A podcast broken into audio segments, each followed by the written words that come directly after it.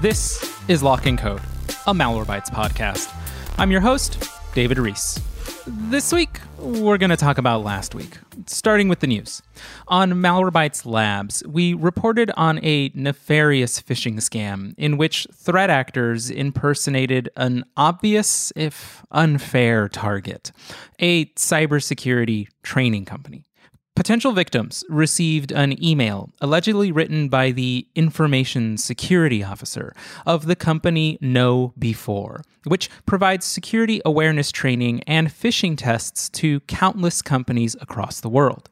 The malicious email included a fake reminder for a security awareness training session with a bogus warning of a 24 hour deadline. The link inside the email, of course, did not lead to a legitimate training.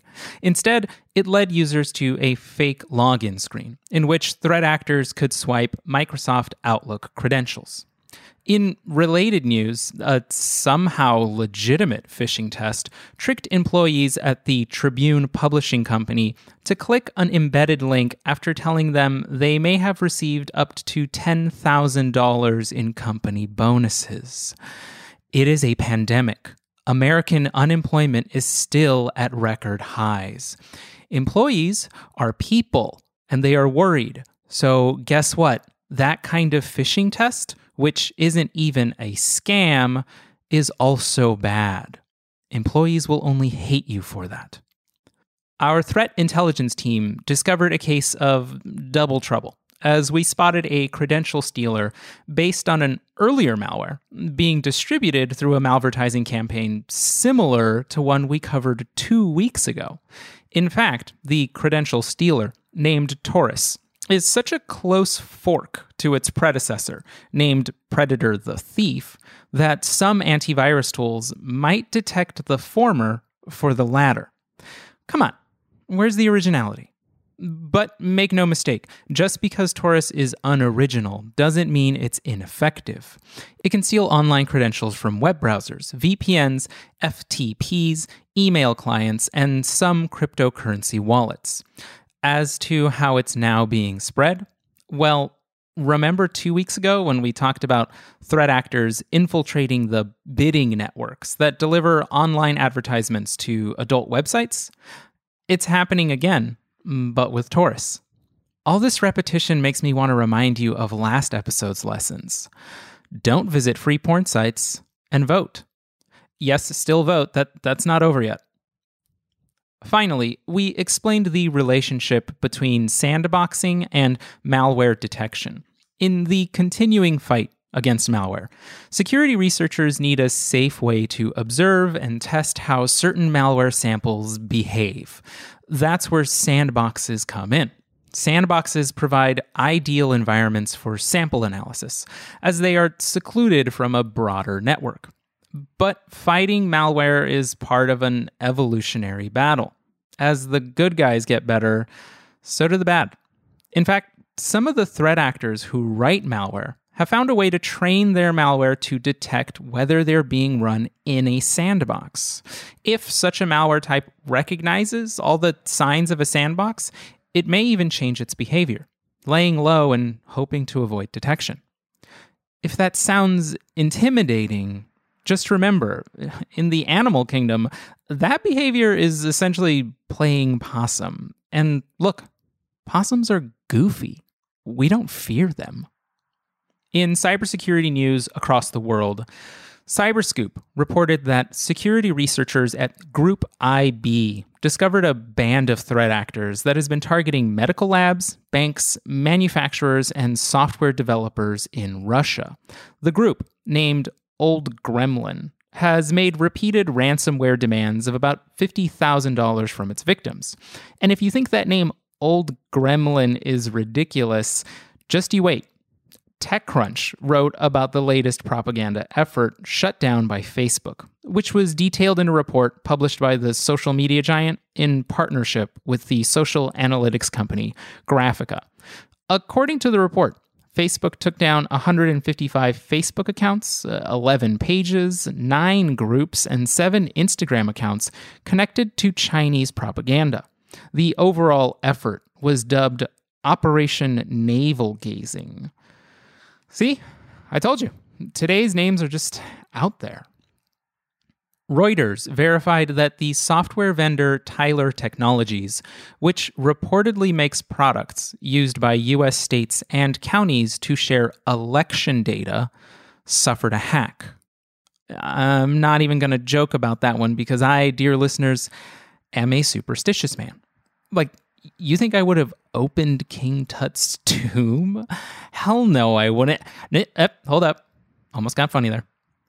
The FBI and the Cybersecurity and Infrastructure Security Agency warned about potential disinformation campaigns launched by foreign state actors to influence the upcoming 2020 US presidential election. Are you people not listening? I said I am not playing with these news items. No jokes. Finally, Dexerto.com told readers that the video game publisher Activision, which releases the enormously popular Call of Duty games, pushed back against claims that it was hacked, despite multiple users claiming a breach of some 500,000 user accounts. The mega game publisher called the reports, quote, not accurate. Which just so happens to be how I dispel criticism too. Think our show's boring? Not accurate the jokes are stale, not accurate. Don't like my voice? you better believe that's not accurate. Our main story today is a little different. Today, we are digging into the digital vulnerabilities of our physical environment. These digital to physical vulnerabilities should sound familiar to most people. They often show up in news stories that shock viewers. For instance, in 2015, a pair of security researchers hacked a Jeep Cherokee and took over its steering, transmission, and brakes. In 2019, security researchers in Israel hacked medical scanning equipment to alter X ray images, inserting fraudulent visual signs of cancer in a hypothetical patient. And just about every year, we're warned about RFID scanners that can digitally reach into our wallets and swipe the credit card info held within. Now, many of these vulnerabilities are discovered through contained experiments. And for most folks out there, it can be hard to know what happens after the experiment.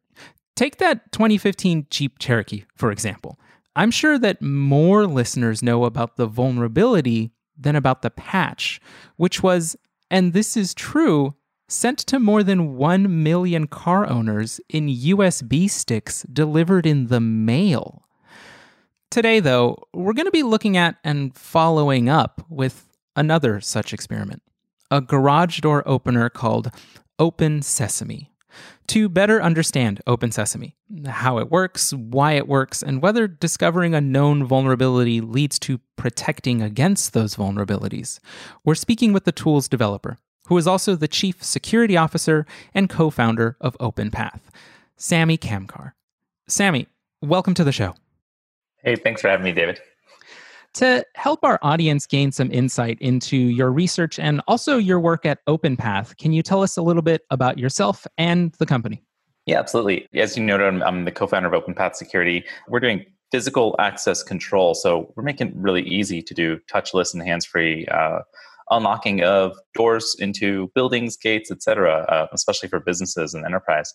And this is really interesting to me because, as you noted, there are many, many ways to break into stuff, and that's always been really interesting to me. I, have always been um, a hacker and security researcher, so I've always uh, since I was a kid, I've always been learning about and developing tools and exploits um, in order to break a lot of these technologies, in order to unlock mm-hmm. doors that shouldn't be unlocked or exploit RFID technology that shouldn't be so easily. So uh, that's been a, a really interesting to me to, to sort of build something with an amazing team that is, we believe, is reasonably secure, um, but super convenient, easy to use.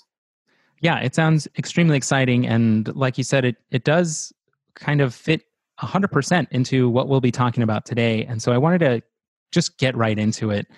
First, can you tell us about what Open Sesame is and how it works?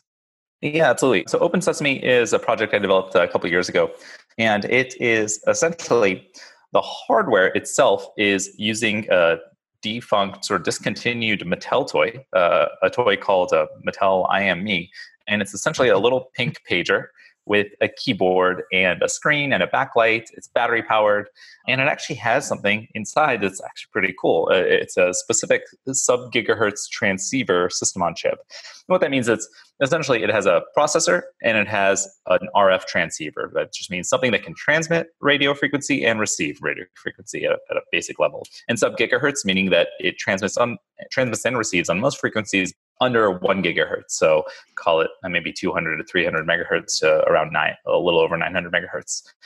And Open Sesame itself is software that lives on this toy that I developed specifically for that IM-ME that can unlock most garages in under 10 seconds. It will actually open the garage um, with basically a key press as sort of a proof of concept of the insecurity of a lot of our essentially locks and garages. So, is the vulnerability here? Is it something inherent in all garage door openers? Is it something inherent in the way that RF frequencies communicate? You know, is, is having something you know sub one gigahertz is that a really broad spectrum? Is that unusual for a Mattel toy? Uh, help us better understand again. You know what what is the vulnerability here? Yeah, yeah, that's a great question. So, no, there, there's nothing inherently wrong with using any specific technology or frequency or you know mechanism. I mean, wh- whether you're using radio frequency under a gigahertz or over gigahertz, you know, there's plenty of stuff on 2.4 gigahertz. It's much higher. There's plenty of stuff that's not using radio frequency, but rather other portions of the electromagnetic spectrum, like infrared. You know, mm-hmm. TV remotes, for example. Mm-hmm. So, no, there, there's nothing wrong with the frequency itself, and it just happens to be that this toy is a there are other hackers and researchers Michael Ossmann is one and several others who found that this toy actually has a chip specifically this cc1110 it's a, a texas instruments chip that is a quite powerful chip by itself. You can go out and buy this chip from a digikey or an electronic parts manufacturer and then build a board design a board program it yourself uh, use a jtag or some sort of uh, device to, to program it, write some firmware, use all the, the tools to do that. But then you have to to do something on it, it's kind of cool that it's an all-in-one package with a lot of useful features, specifically the keyboard, the backlight, the screen, the battery powered. It just had all these really neat things that you could just go out in the field and mm-hmm. have something that just works without even a computer. So a couple of us uh, just got interested in what else can we do on this toy. And around the same time, I was kind of interested in just garages myself. So uh, I have a I live in a condo building, and uh, there's a garage. I, I have a clicker that they gave me that unlocks it. One day I was simply curious. I was like, how, how does this work? Because I think I had the same question that you did, David, which is, how does this work? And, and also, are there any vulnerabilities? And what I learned pretty quickly was that the way it works, at least my garage, is that I have a transmitter and it sends a code at around 300 megahertz. So when I inspected that code, if you've ever opened up maybe a garage door opener, often they'll have dip switches inside. Sometimes you'll see like 10 dip switches or 12 binary dip switches.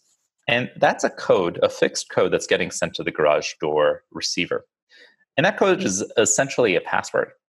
Now, what's super interesting about that is that say you have something like a, you know, in my garage door, I have something like 12 bit binary code.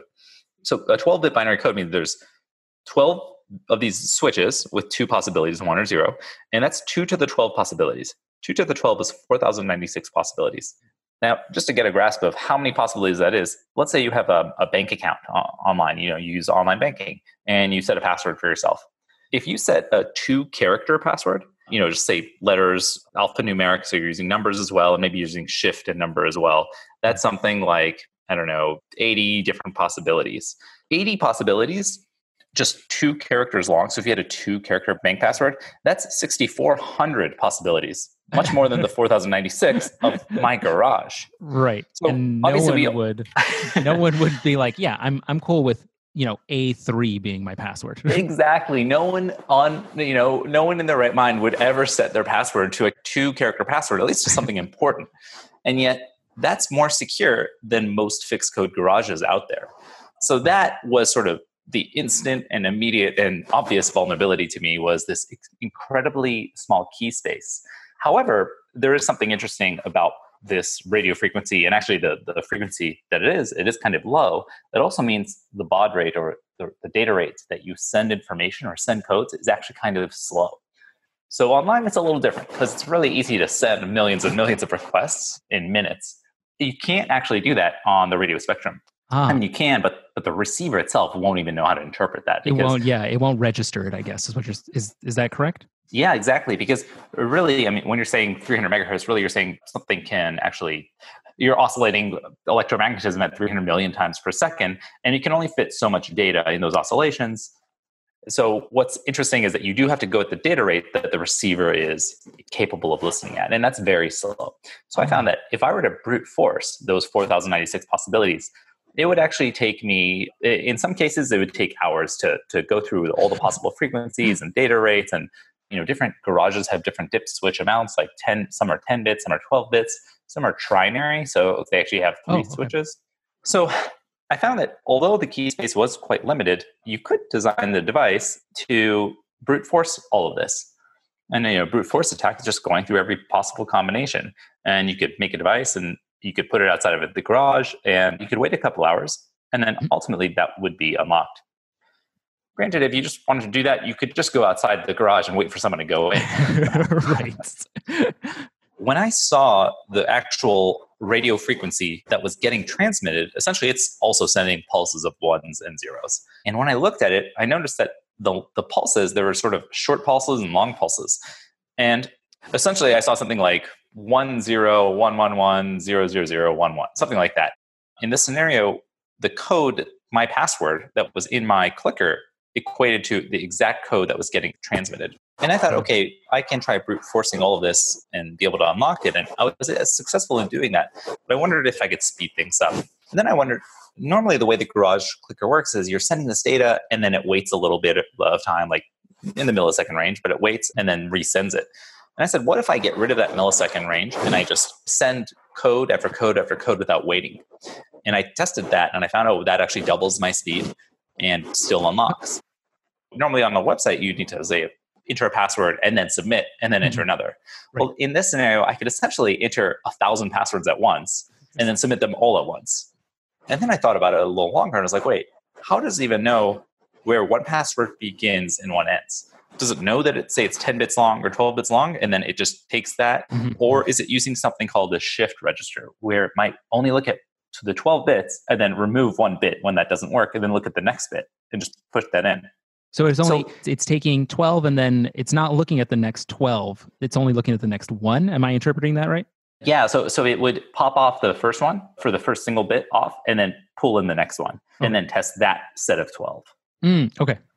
So if that were the case, and let's say it's a 12 bit code, what if I just sent a 13 bit code? So I'm only sending 13 bits total. But if that's the case, then it's going to test the first 12 bits. And if that fails, then it just tests the next bit with the first bit removed. Because again, I sent 13 bits. So really it's testing two different, entirely different codes with only 13 bits. They're kind of overlapping, if that makes Yeah. sense. Yeah, yeah, yeah. And I found that if the second code in that 13 bits was correct, then it would still open.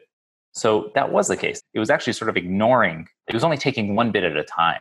Oh, And with that, I realized there's probably some algorithm out there that can figure out proper order so that you can overlap Mhm. every possible combination of code in a way where they're all overlapping. So you're not duplicatively sort of sending a full code. You're just taking advantage of the last 11 bits of every previous code the next time you try one. So you're now trying every code and you only have to send one bit to send a, to try a new code. And then you send one bit to try a new 12 bit code.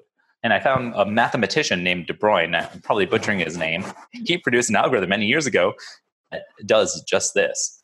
And that was uh, that was really cool because that essentially allowed me to then develop a new version that could send all 4096 codes in under 8 seconds. Uh-huh. A lot of what you've explained here is it seems like just a lot of ingenuity, a lot of ingenuity on your part and also on past, you know, mathematicians, you know, like you said De Bruijn had something for this, for this situation. Probably wasn't thinking that this is what it would be used for, you know, many years later No, but no. there's a, there's a lot of again like i said ingenuity here and what i'm wondering then is where does the responsibility of beefing up security lie you know like beefing up security for a garage door opener can manufacturers expect that individuals are going to do a deep dive like this? Is it even correct to call it a deep dive? Again, where does the responsibility of beefing up security lie? Yeah, I mean uh, that's a good question. It's I, I think it's a it's a challenging one, um, especially because uh, you know when when the designers of these systems develop them initially, we're not talking about modern systems that were built today. Although, granted, we are talking about systems that are still manufactured and sold today. That's somewhat of a challenge. It's a tough problem because I know I know that security is difficult. There's no perfect solution to anything and people are curious right? There are many mm-hmm. people are naturally curious and they want to know how things work. And there are many people who are also curious to see you know can can they break things? What's interesting to me is that things like this have kind of been known that we've had these really very weak codes. I think i'm just demonstrating maybe a, that they're not often i think when we don't see something when we don't visually see it and mm-hmm. we don't really realize maybe the, the weakness exists that's why I think things like radio frequency and electromagnetism are so interesting because they mm-hmm. control so many components of our lives, yet we never really see it. So we don't really know what's happening under the hood. And once you look and once you sort of make that visual association, at least for me, that, oh, these codes are just transmitting in the air and anyone can listen to it or anyone can just brute force it or anyone can try to come up with new ideas in ways to exploit this. Uh, that's when it sort of clicks like, oh, there is no security in this system that its only job is to do security. I know I didn't necessarily answer your question. I, I, do believe that just as a whole, everyone who is interested in securing devices, securing systems, and manufacturing and building systems to help with security, I do believe it's the manufacturer's responsibility. Although I am somewhat empathetic and, and compassionate in that security is difficult. And when these systems were designed, there weren't a lot of people probably inspecting it, right? So I think the expectation that there would be many people jumping in, di- diving in, and looking at how they worked, that wasn't happening. So it really wasn't a threat. It's kind of like, you know, we have encryption today that mm-hmm. is resistant, as far as we know, against any technology that exists today. But we also know that some of these things are not going to be resistant against quantum computers. So it's hard to say do we, do we say okay well the designers of those algorithms you know, you know it's their fault for designing something that wasn't capable of being resistant against quantum computing. I, mm-hmm. I, don't think that's fair to say. I don't think it's fair to put that onus on them, them because right. when they designed it, that wasn't really something to that wasn't a concern at the time. Things change, and we need to be cognizant of that. So I think maybe that responsibility can be shared, and, and I hope we all can share in that in understanding. Hey, things are hard. Things change. If we know something is bad, let's try to improve it. Let's try to fix that and let's just try to improve things moving forward.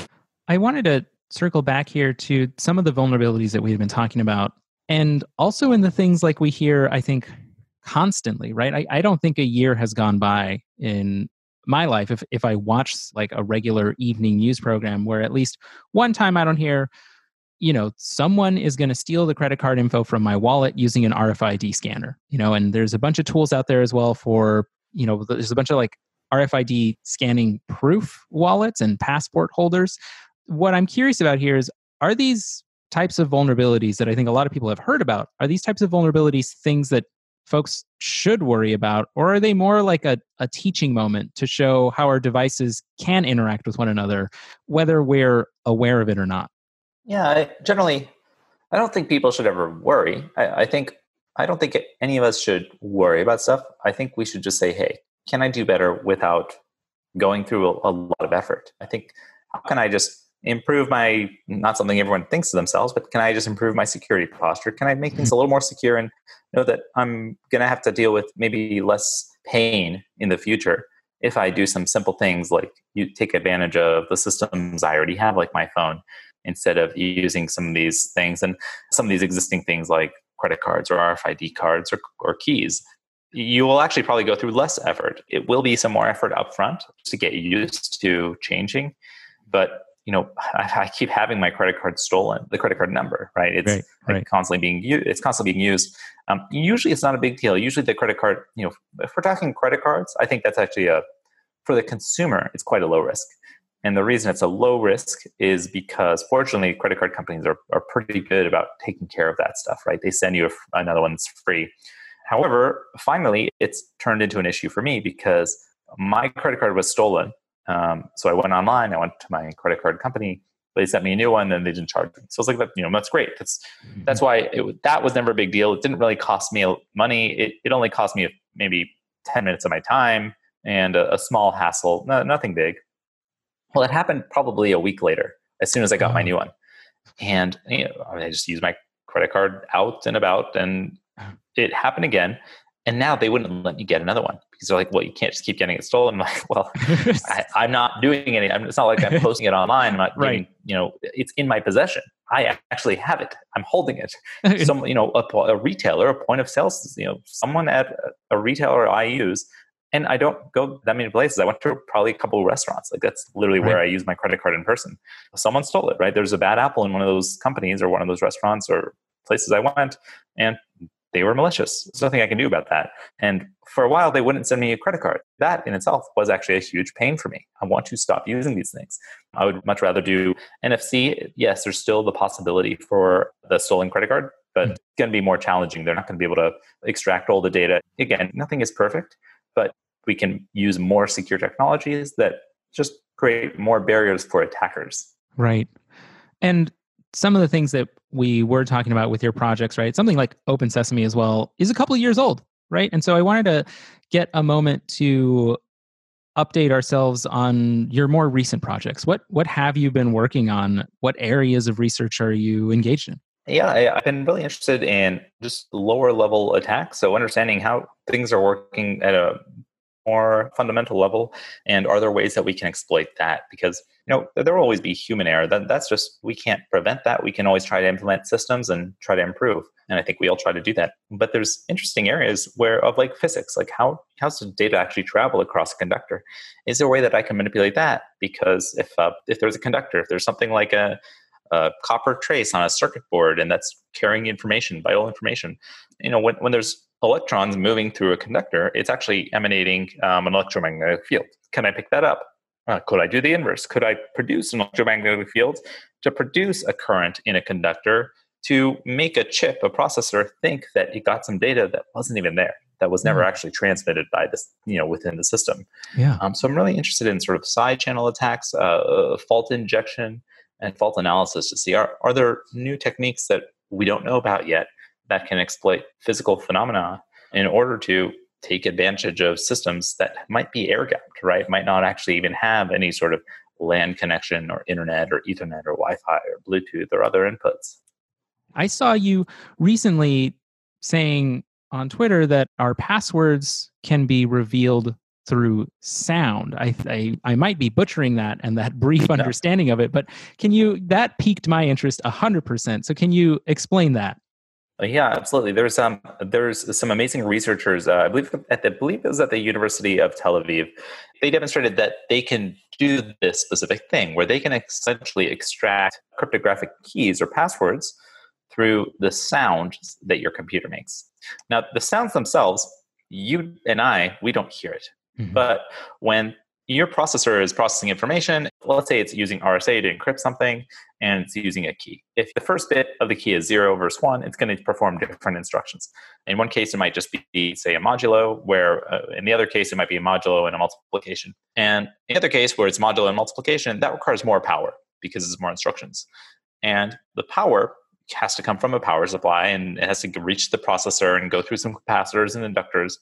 And as power goes through things like capacitors and inductors, there are other effects. There are physical phenomena like the electrostrictive effect, the magnetostrictive effect, the Lorentz force. There are many physical phenomena that occur that cause things to move. Just hmm. like if you rub a balloon on a shirt and then put it near your hair, your hair is going to stand. Things are going to move. The electrons on the charges on your hair are going to be attracted to the balloon or vice versa. So the same kind of thing happens inside your computer, but it's happening very fast when things are moving very fast, or when things are moving, they can produce sound because you're now talking about capacitors on a circuit board that are moving. They're moving left and right. They're oscillating very, very, very tiny, but they're also oscillating so fast, the sound is beyond our range of hearing. It's not sound, it's ultrasound. You and I can't hear it, but the microphones in our phones can actually listen to ultrasound. They're capable of hmm. listening to that high of a frequency. And if you record that and you say, oh, that's interesting, I just saw 4,096 operations and some of them were longer and louder than the others. Well, that could be 4096 bit RSA key being used to perform the cryptographic operation. And some of these, if you just visually look at the amplitude, uh, basically the volume of that ultrasound, mm-hmm. you can then say, oh, yeah, this kind of looks like this operation versus that operation, assuming you know the underlying algorithm. Right. And you can typically guess what the underlying algorithm is based off the number of operations or the pattern that you see. As humans, we're very good at pattern recognition, and we can tell the computer, oh, yeah, you know, these 256 operations looks like AES 256 versus the 4096 that looks like RSA mm-hmm. 4096. Mm-hmm. So just by encrypting something, yeah, your your computer is actually producing other physical phenomena like ultrasound that can reveal the actual key that was used. And if there's a device, a malicious device nearby that's listening like a cell phone, something as simple as a cell phone with a microphone on, that can store that information and perform the analysis offline and extract that key. That is exciting and actually just exciting. I'm not even I don't even think it's terrifying. I don't think it's necessarily scary. I just think it's extremely exciting. I it's wild that intersection of those two worlds. Yeah, it is it is so crazy and you know, it, again, I like I don't I would never blame someone for this. This is uh these are not things that, you know, I'm definitely we just don't we don't know how every little thing in the world operates and even when we do there's no single person that knows how every little thing operates so there's no no way that someone's going to find the solution and uh, be able to secure every little thing. But i think the more we understand and the more we can protect against uh, by working together. Samy i just wanted to thank you again for being on our show today. Uh, thanks a lot david. It was a lot of fun to chat about this stuff to our listeners at home. We'll talk to you again in two weeks when we speak with CNET senior reporter Alfred Ng and the Parallax editor in chief Seth Rosenblatt about the role of journalists in cybersecurity and online privacy.